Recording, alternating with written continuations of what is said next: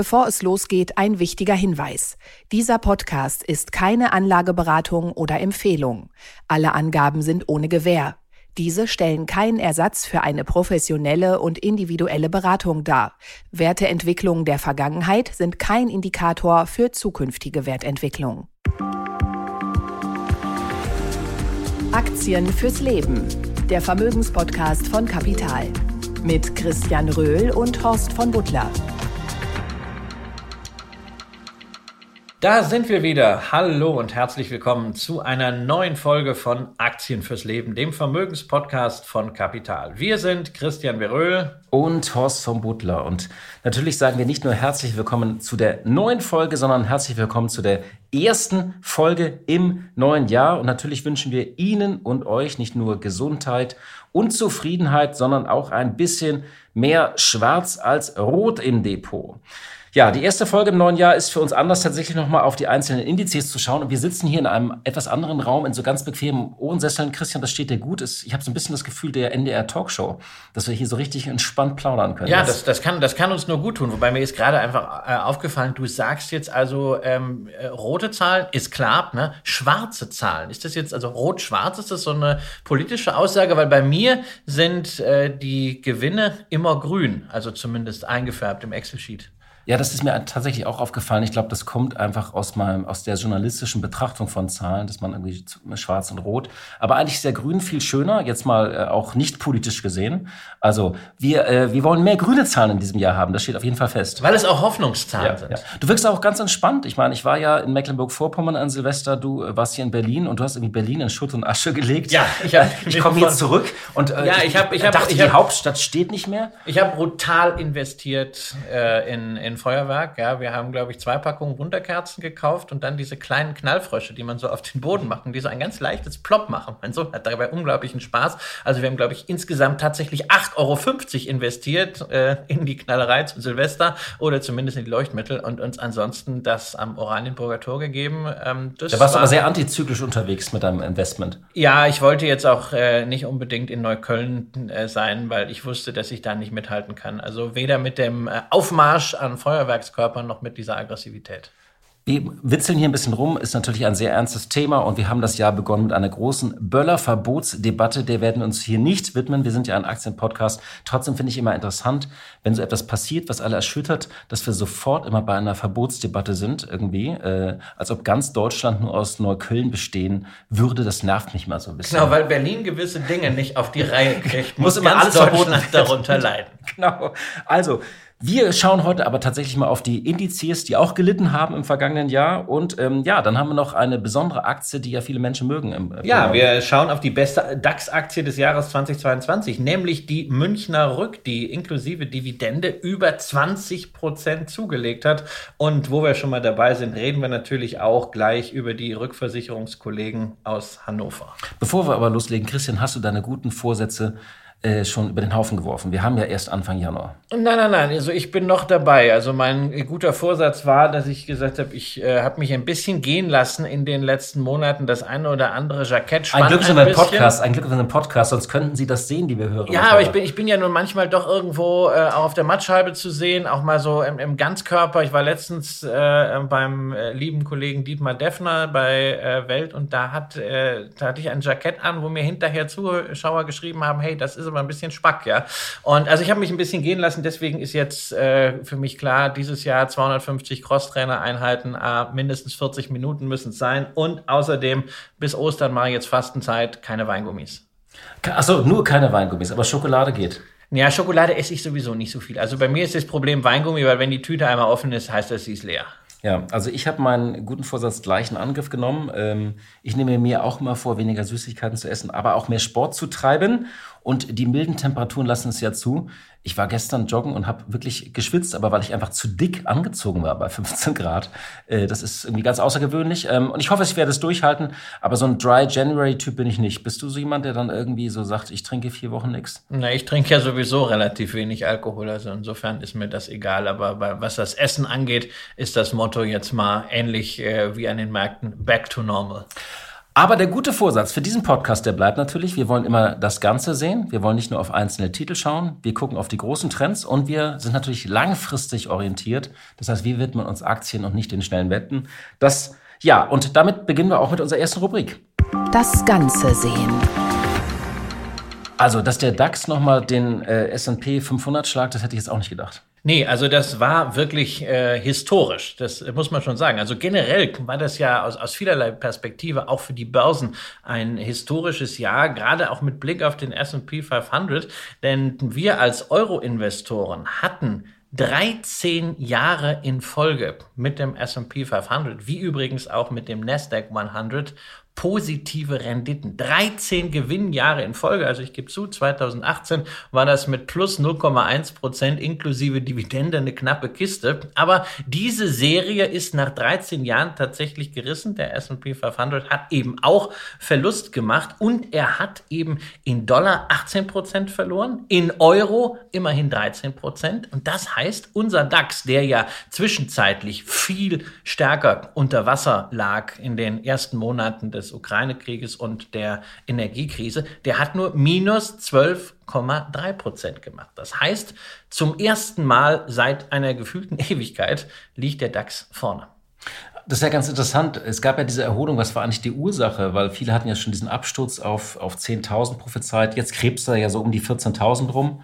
Ja, also ich äh, würde jetzt mal nicht sagen, dass wir hier eine, plötzlich eine neue äh, Deutschland-Euphorie haben. Ja, weil wenn man mal in die zweite Liga Ein schaut. Doppelwumms im DAX sozusagen. Ja, der, Do der Doppelwumms im DAX, das, das äh, sicherlich. Der Oktober und der November waren großartige Monate, aber ähm, das ist eben, äh, muss nicht unbedingt nachhaltig sein. Und vor allen Dingen heißt das nicht, dass Anleger jetzt in großem Umfang in deutsche Aktien zurückkehren. Ähm, vor allem nicht, dass Vertrauen zu Deutschland da ist, weil wenn wir in die zweite Reihe gucken, mal auf den MDAX, der MDAX hat dramatisch verloren.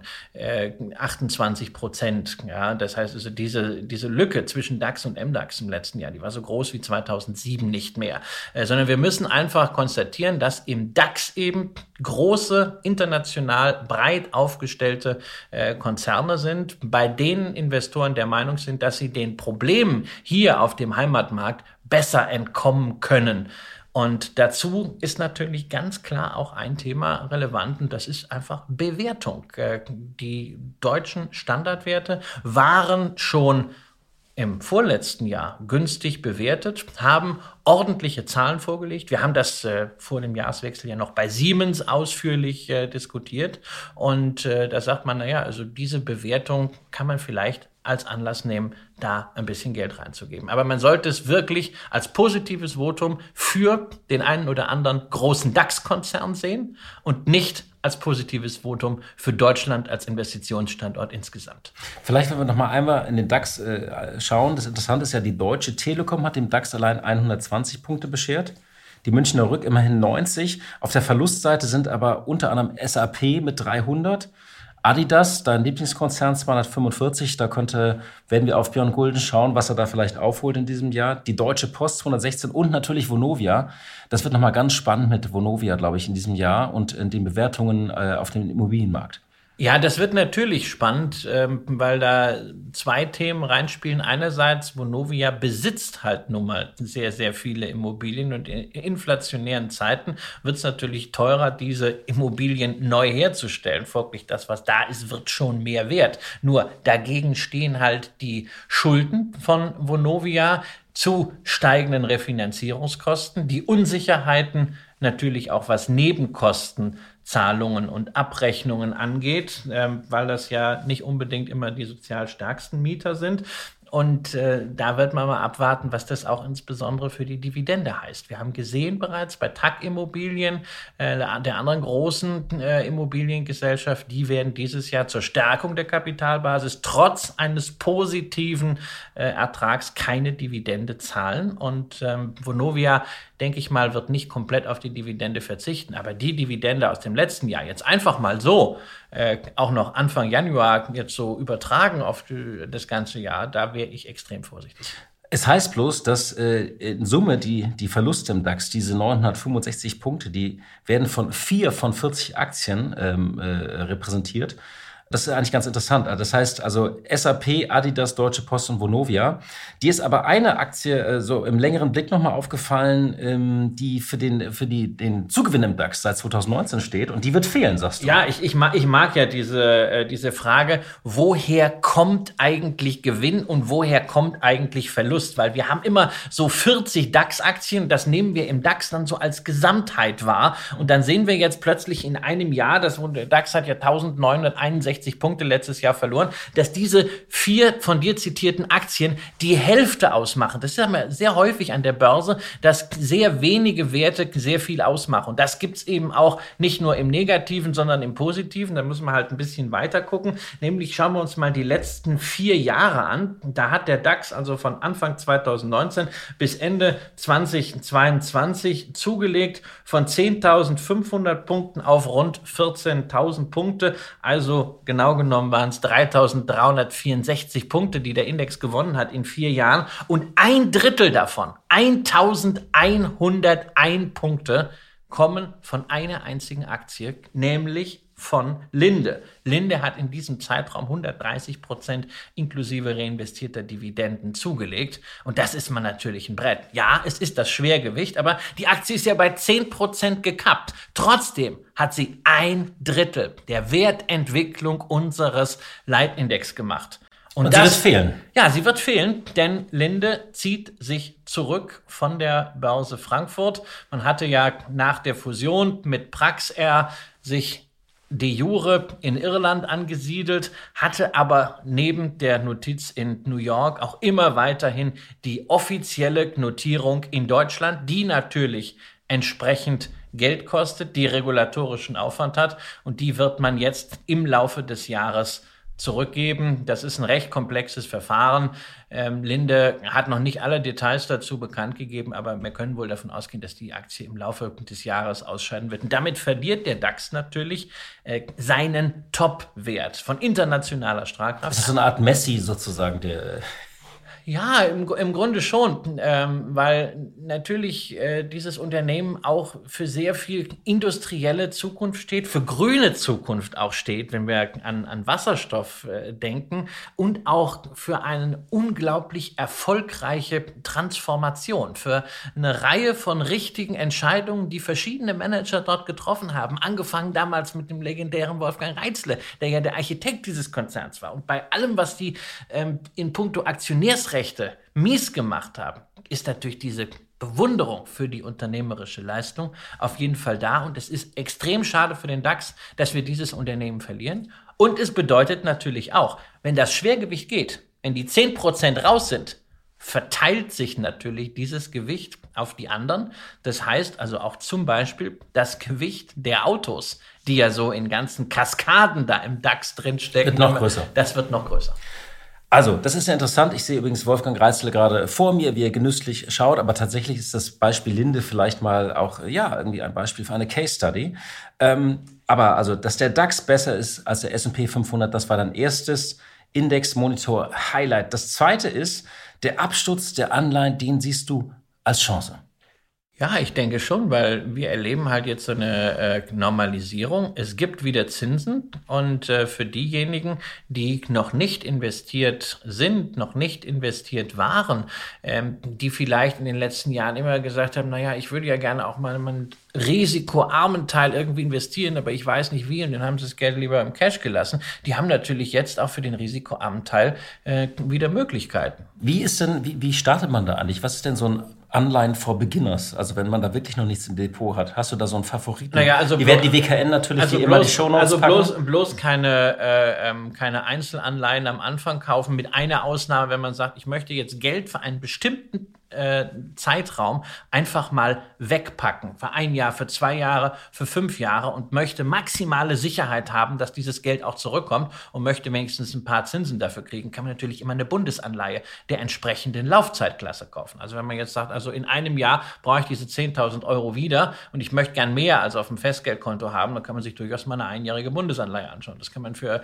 für die Fristigkeiten machen. Das ist sehr, sehr schön gestaffelt, kann man auch für vier, fünf Jahre machen. Ähm, aber ansonsten würde ich von einzelnen reinen Anleihen eher mal Abstand nehmen, auf ETFs gucken. Da finde ich persönlich äh, spannend äh, den Bereich der Unternehmensanleihen, also im sogenannten Investment Grade Unternehmensanleihen. Da gibt's äh, ausreichend äh, ETFs, beispielsweise den äh, Euro äh, Corporate Bond ETF von iShares, äh, wo wirklich tausende einzelne Anleihen drin sind, die Zinsen angerechnet werden, ausgeschüttet werden oder eben tesoriert werden, wie man das äh, haben möchte. Damit hat man dann mal eine äh, Basis, ein, ein Basisportfolio im Anleihenbereich. Ähm, wenn man dann das eher auf der chancenorientierten Seite erweitern möchte, das ist dann nicht mehr risikoarm, dann reden wir über die sogenannten High-Yield-Anleihen, kann man auch sagen Junk-Bonds oder oder Ramsch-Anleihen, die allerdings wirklich besser sind als ihr Ruf. Also die Ausfallraten sind nicht so hoch, wie man allgemein glauben würde oder wie der Name das suggeriert. Ja, und die Renditen sind äh, recht äh, attraktiv. Also in einem äh, Euro High Yield ETF gibt es inzwischen über 7% Rendite durchschnittlich und das bei einer sehr geringen Laufzeit von nur dreieinhalb Jahren im Durchschnitt. Wie ist es denn mit denen, die schon in Anleihen investiert haben und das überlegen aufzustocken? Also die sehen ja, die haben ja auch ein Minus im Depot. Das war ja auch das Kennzeichen des vergangenen Jahres. Normalerweise hatte man ja gelernt, wenn die Aktienmärkte runtergehen, kann man mit den Anleihen das ausgleichen.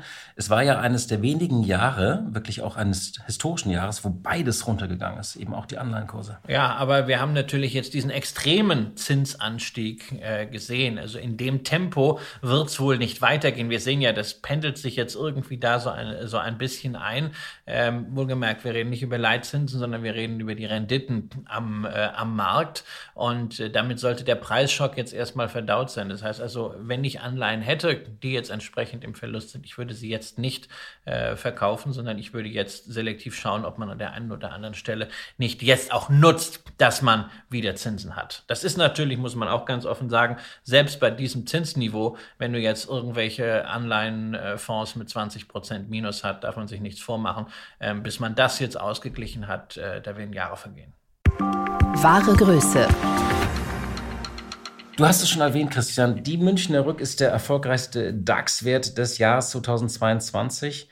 Äh, der Kurs ist von 260 Euro auf 303 gestiegen. Dazu gab es 11 Euro Dividende, also unter dem Strich ein Plus von 20 Prozent in einem Jahr, neben der DAX verloren hat.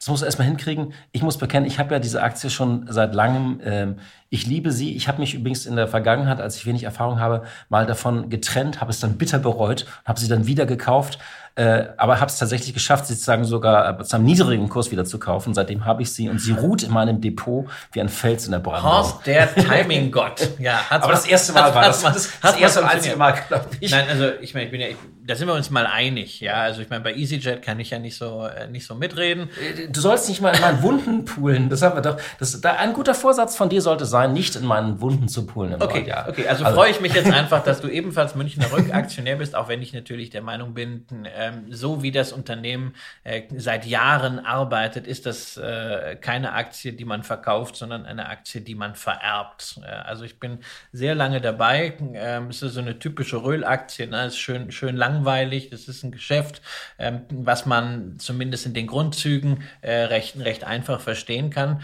Und äh, ja, ich mag die Aktie eben auch, natürlich wegen der sehr aktionärsorientierten ähm, äh, Dividendenpolitik. Das Ganze so garniert auch immer mit Aktienrückkäufen. Musterbeispiel auch für die äh, wie wir das bei der äh, DSW immer nennen, atmende Dividende. Man hat eben die Strategie, dass man sagt, also Dividende soll immer konstant bleiben und wenn es dann die Möglichkeit gibt, dann erhöhen wir. Das heißt natürlich in Jahren, in denen man zum Beispiel durch Großschäden mal geringere Gewinne einfährt, zieht man die Ausschüttungsquote dann nach oben. Dafür gibt man in den Jahren, in denen man sehr ordentliche Gewinne einfährt, eben nicht so viel Stoff bei der Dividende und äh, zieht die Ausschüttungsquote wieder runter. Und so gleicht sich das über drei bis fünf Jahre eigentlich sehr, sehr schön aus. Und das ist eine Strategie, die die Münchner Rück sehr, sehr nachhaltig verfolgt. Nicht umsonst haben die seit über einem Vierteljahrhundert ihre Dividende niemals gesenkt und sehr oft erhöht. Und das ist natürlich auch schon mal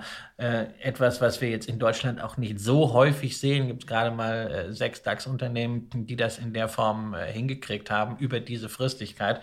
Und da sticht die Münchner Rück natürlich hervor, weil das Ganze auch noch einhergeht mit einer in der Regel recht attraktiven Dividendenrendite. Wenn man auf das kurzfristige Chart schaut, dann sieht es ja tatsächlich nach einem Allzeithoch aus, aber äh, man muss weiter zurückgehen, denn im Jahr 2000, wir erinnern uns, stand die Aktie schon mal über 370. Äh, das war, die war so Teil dieses Das ist lustig, dass du sagst, wir, wir erinnern uns. Das heißt dann wirklich, wir beide, wir beide erinnern uns. Und, äh, aber es gibt, es, gibt, es gibt tatsächlich äh, eine ganze Reihe von Hörerinnen und Hörern von uns, die damals äh, vielleicht gerade geboren waren, äh, beziehungsweise das kann natürlich sein, ja. mit Börse noch gar nichts zu tun hatten. Das war diese wahnwitzige Zeit des, äh, des Aktienbooms nach dem Telekom-Börsengang.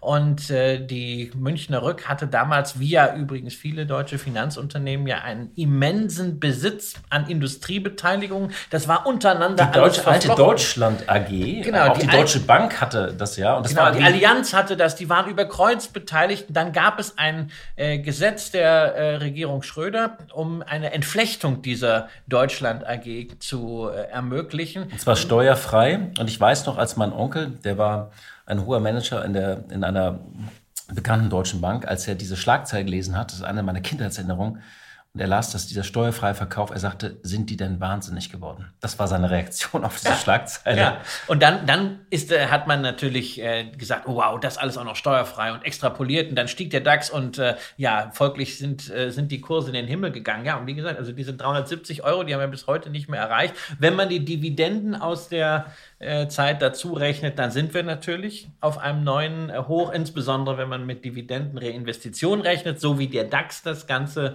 äh, tut. Aber das immer mal im Hinterkopf halten. Es gab mal eine Zeit, da war die Münchner Rück sozusagen ein Optionsschein auf den DAX. Inzwischen ist er halt vor allen Dingen ein richtig guter Rückversicherer, der weltweit größte. Und wenn man jetzt mal nicht so. Und das Geschäftsmodell ist eben so einfach. Also ähm, äh, bleiben die Schäden aus, dann kassiert man eben die Prämie von denen, die man versichert. Und gibt es Schäden und äh, dann, dann werden die Prämien eben immer erhöht. Und äh, es ist ja so, äh, das ist immer das große Risiko. Man kennt ja diese Studien und Reports, wo es immer heißt, dass die weltweiten Schäden zunehmen, eben in Form von ja, Unwettern, anderen Katastrophen und so weiter. Und da ist man natürlich, steht man im Risiko. Andererseits ist es auch so, dass die, diese Schäden nehmen natürlich auch mal zu, weil die Preise auch steigen. Also es ist nicht immer nur, weil die Welt katastrophaler wird. Das muss man eben auch äh, berücksichtigen. Trotzdem nochmal gefragt, ich meine, wir sitzen jetzt beide so ein bisschen so wie in diesen Ohrensesseln sitzen wir auf unserer Münchner Rückaktie. Was ist denn für die, die sich überlegen, da noch einzusteigen? Ja, also die äh, Aktie konnte man im letzten Jahr beispielsweise wirklich auch mal relativ günstig erwerben, ja, so zu einem äh, 12er KGV. Jetzt durch den entsprechenden Anstieg äh, sind wir halt bei einem 15er. Das ist jetzt nicht äh, mehr unbedingt unbedingt äh, das Superschnäppchen. Die Dividendenrendite ist nicht mehr bei 5%, die ist jetzt bei 3,5% und ähm, nach dem Anstieg, den wir da gesehen haben, das zeigt auch dann Blick auf den Chart der äh, Münchner Rück, den wir natürlich wieder posten werden, ähm, kann man auch sagen, die Aktie nimmt sich da bisweilen in der Vergangenheit, wenn es so einen Anstieg gab, dann auch mal äh, ein bisschen Zeit. Das ist nichts, wo man jetzt äh, unbedingt draufspringen muss, weil es jetzt äh, der große heiße Scheiß ist. Aber äh, es ist eine Aktie, die man wunderbar akkumulieren kann, beispielsweise auch äh, mit, einem, mit einem Sparplan. Wenn man sagt, das ist ein ganz spezielles Geschäftsmodell, wie du das ja gerade beschrieben hast, Rückversicherung, wo ja auch ganz viel Kapitalanlage drin steckt, aber auch Risk Management und Bepreisung. Und das Einschätzen Risiken. von Risiken ist ja eine wichtige Kernkompetenz, äh, die man haben sollte. Einsch äh, also Risiken zu kennen, einzuschätzen und zu bepreisen. Ja, und ich glaube, dass es halt wirklich auch etwas äh, mit Zukunft ist. Dazu darf man ja nicht vergessen, dass auch die Münchner Rück extrem datengetrieben ist, weil die ja nicht dieses Geschäft erst seit drei Jahren machen, sondern die haben eine immense Historie, auch was so Wetterdaten, was Klimadaten angeht, was alle möglichen Schadensfälle angeht. Und da ist, sind sie natürlich auch äh, darauf angewiesen, in der Datenanalyse extrem fortschrittlich zu arbeiten. Also man sollte sich das nicht einfach als so einen, als so einen äh, trägen Koloss vorstellen, sondern es ist ein hochmodern äh, geführtes Unternehmen, das überdies natürlich auch ein Profiteur der steigenden Zinsen ist. Äh, denn die müssen ja Kapital in Anleihen äh, vorhalten für den Deckungsstock. Ähm, natürlich, der Deckungsstock ist mit einigen Buchverlusten aus dem letzten Jahr natürlich rausgegangen. Aber entscheidend ist ja, was kriegen Sie an Zins auf das Kapital, was jetzt dann neu veranlagt wird. Da sehen Sie einfach jetzt besser aus als vor einem Jahr. Und Sie sind ja nicht nur Rückversicherer, also der Versicherer der Versicherer, sondern Sie sind ja auch über die Ergo, Ihre Tochter, ein Erstversicherer, also für Kunden wie dich und mich. Ja, damit ist sie eigentlich so die komplette Versicherungsaktie äh, für den deutschen Markt und äh, letztendlich auch international, weil wir haben einen starken Erstversicherer und wir haben die weltweite Nummer eins im Rückversicherungsgeschäft. Und da fragen mich ja dann häufig Anleger immer, wenn es darum geht, ja, was ist denn jetzt beispielsweise mit der Swiss Re oder was ist mit Score äh, aus Frankreich? Und dann denke ich mir, ja, also Score mag ein gutes Unternehmen sein. Äh, Swiss Re zeigt, dass man auch in der Rückversicherung äh, Geld verbrennen kann, weil die äh, ähm, oder auch schlecht wirtschaften kann, weil jedenfalls die Gewinne äh, zwei Drittel geringer sind als äh, vor fünf Jahren und da sind äh, scheinbar strukturelle Probleme drin. Deswegen kriegt man sie auch für einen 8er KGV. Aber ich denke mir, hey, wenn doch wir, eine andere deutsche. Ne? Ja, aber erst genau, also das haben wir auch. Aber wenn wir jetzt doch einen Marktführer im Land haben, ach so ja, so warum muss ich dann im Ausland investieren? Ne? Also da kann, ich habe, es gibt doch so viele Themen, bei denen ich sagen muss, hey, da muss ich im Ausland investieren. Wir haben halt keinen großen Getränkehersteller hier. Wir haben keinen weltweit führenden Pharmahersteller hier. Wir haben keine großen Technologiefirmen außer SAP. Ja, muss ich überall ins Ausland gehen. Aber hier habe ich einen Marktführer in der Rückversicherung, Weltmarktführer. Ja, da kann ich den doch kaufen und muss nicht irgendwo anders investieren. Und es gibt ja in einer anderen, etwas kleineren Stadt als München, gibt es ja auch noch einen zweiten Rückversicherer. Der steht immer so ein bisschen im Schatten,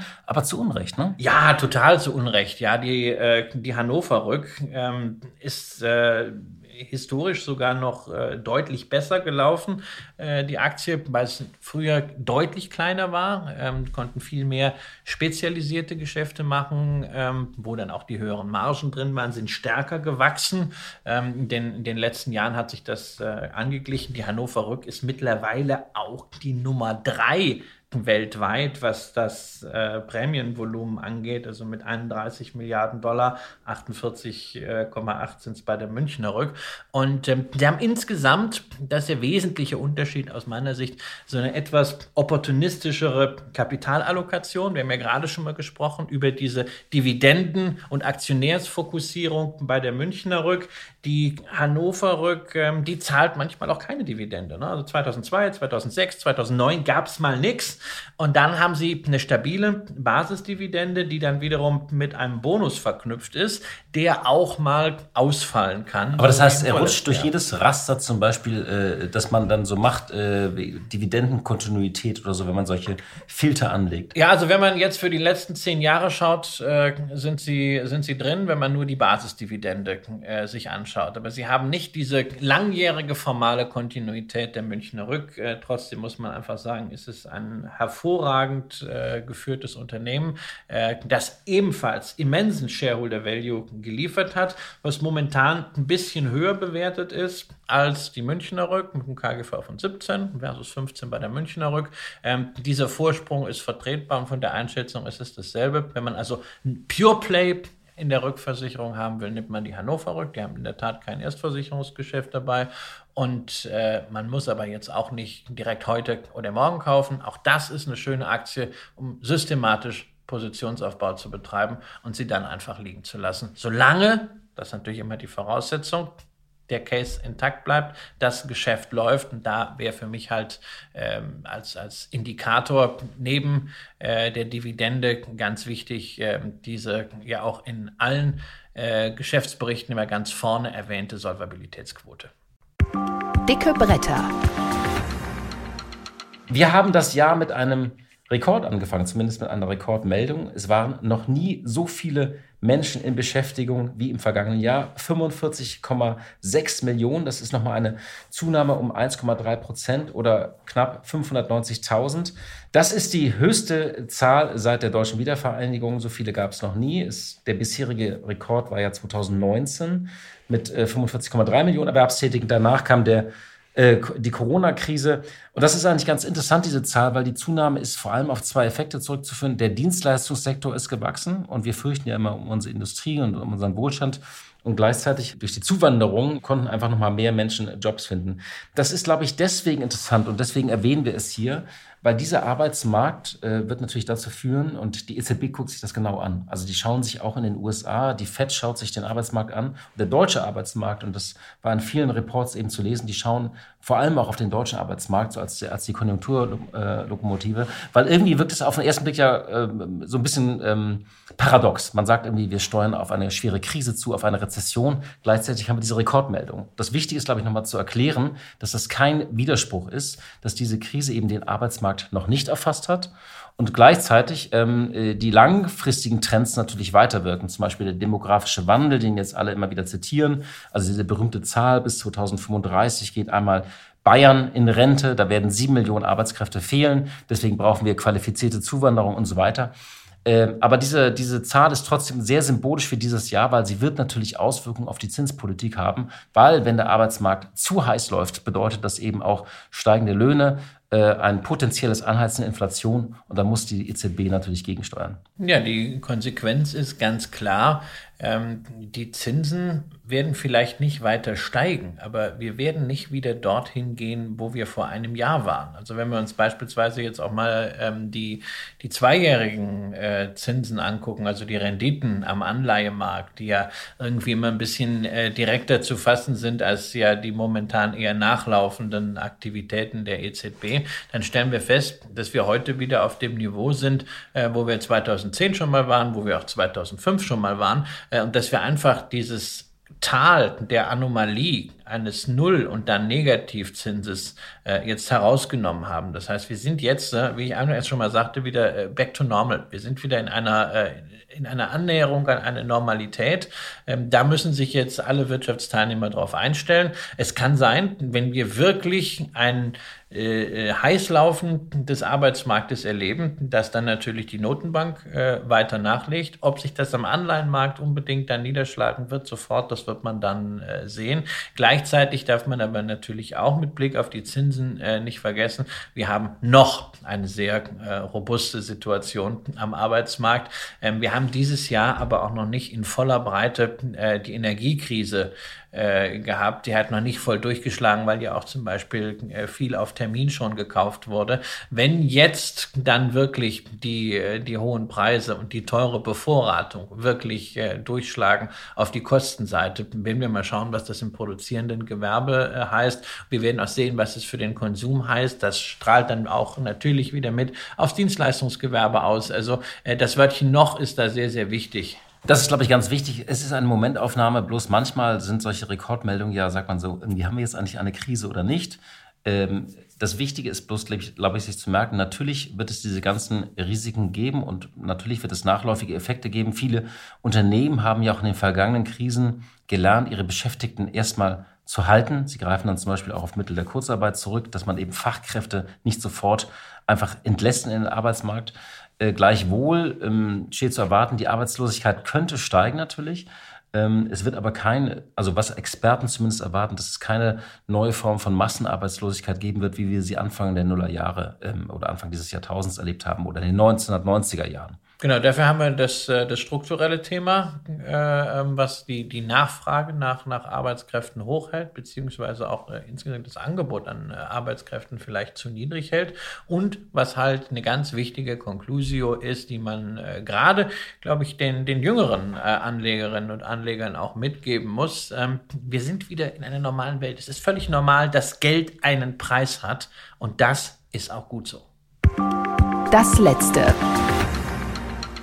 Ja, Deal or No Deal hatten wir kurz vor Weihnachten gefragt, als der weltgrößte Chemikalienhändler, äh, die im DAX notierte Brenntag AG, vor einigen Wochen die Übernahmegespräche mit der Nummer 2 bekannt gegeben hat, dem US-Unternehmen Univar. Ja, wir hatten natürlich über die Synergiepotenziale gesprochen und so weiter, auch natürlich die Risiken genannt. Und jetzt sieht es so aus, äh, dass es doch eher auf einen No-Deal hinausläuft. Ja, das ist ganz klar. Das wird ein No-Deal. Äh, da muss ich sagen, nach allem, was da inzwischen auch an Informationen rumgegeistert ist, ist das auch gut so. Wir hatten damals ja schon gesagt, Brenntag ist eine Akquisemaschinerie. Die haben sehr erfolgreich Unternehmen gekauft und dann integriert. Aber, aber kleinere genau. und in einem zersplitterten Markt. Nicht? Genau. Und äh, das wäre jetzt jetzt ein Megadeal gewesen. Wir hatten ja auch mal so den einen oder anderen deutsch-amerikanischen Megadeal Revue passieren lassen. Ähm, das ist sehr häufig in einem Abenteuer äh, geendet, was dann vielleicht für Amerikaner glücklich war, aber für Deutsche nicht so.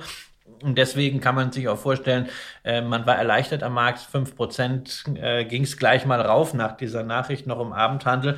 Und ja, als Brenntag-Aktionär bin ich damit zufrieden und hoffe natürlich, dass das äh, Management seinem Kurs treu bleibt und sich äh, nicht die Unternehmensentwicklung von kurzfristigen Akteuren äh, diktieren lässt. Ähm, denn es gibt ein Hedgefonds hat sich jetzt hier eingenistet ja, und fordert die Aufspaltung. Ja, die haben, äh, also der Hedgefonds ähm, Primestone hat 2% und äh, hatte nicht nur eine äh, Beendigung dieser Übernahmegespräche gefordert, was ja nun auch passiert ist, sondern also richtig den Dampfhammer rausgeholt, weil Brenntag ja zwei Geschäftsbereiche hat. Einerseits äh, Spezialchemikalien, auf der anderen Seite so ähm, Basischemikalien. Und da sagen sie halt, ähm, das passt nicht so ganz zusammen, sondern das Geschäft mit den Spezialchemikalien würde durch die Kombination mit den Basischemikalien runtergezogen. Das könnte wenn es alleine an der Börse wäre, viel, viel mehr Wert bringen. Und deswegen sollte man das Ganze aufspalten. Und außerdem hätte Brenntag äh, ja sowieso viel zu wenig Schulden. Man müsse also jetzt zweieinhalb Milliarden Euro mal raushauen, um den Aktienkurs durch Rückkäufe äh, zu beflügeln. Ähm, die haben ja momentan so äh, das 1,5-fache ihres operativen Ergebnisses als Schulden. Und naja, man könne doch auch zwei nehmen. Und da muss ich sagen, ich kann nur wirklich als Aktionär hoffen, dass das Management hier standhaft bleibt und nicht Fonds äh, nachläuft, die irgendwie kurz was abgreifen wollen. Und du bist natürlich auch zufrieden, dass das Übernahmeabenteuer abgeblasen wurde. Das heißt, du hoffst jetzt auf Standhaftigkeit und eigentlich sozusagen auf eine Fortsetzung des bisher erfolgreichen Geschäfts.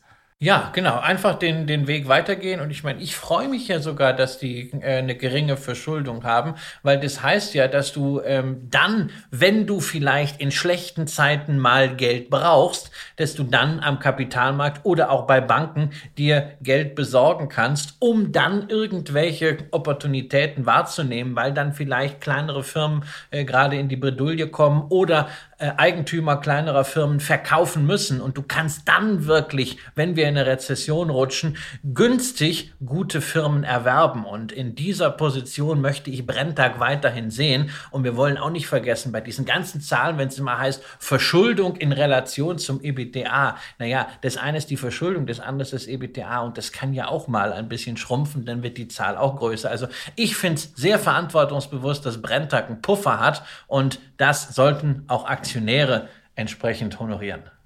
Liebe Hörerinnen und liebe Hörer, das war's äh, ja mit der ersten Folge im neuen Jahr. Ich habe zum Schluss noch eine Frage. Viele Menschen schauen ja immer äh, so irgendwie auf den ersten Handelstag oder die erste Handelswoche oder sie schauen auf den Januar als möglichen Indikator für die Entwicklung des Börsenjahres. Bist du so jemand, der auf solche Tage schaut oder ist das für dich Voodoo? Nee, also das muss ich sagen, ist für mich in der Tat Voodoo. Ich habe das früher gerne gelesen. Das war, ist glaube ich jetzt schon 30 Jahre her. Das ist in der FAZ von Heiko Thieme, äh, dem Deutschbanker, der auszog, um in New York ein Fondsmanager äh, zu sein, den Brief aus Wall Street gab und der rechnete quasi so wie Graf Zahl aus der Börsenstraße immer vor, in, in wie vielen Prozent der Jahre, wenn der ersten drei Börsentage positiv waren, der Dow Jones am Ende mindestens 10 Prozent gewonnen hat.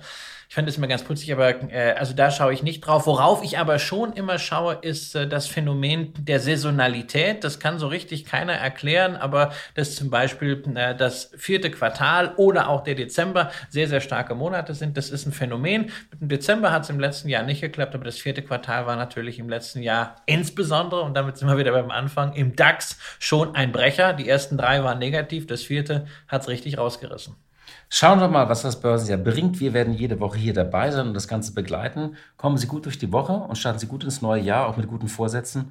Und ja, hoffentlich mehr grün oder schwarz, äh, anderen Farben im Depot als rot zumindest. Machen Sie es gut. Aktien fürs Leben. Der Vermögenspodcast von Kapital. Mit Christian Röhl und Horst von Butler.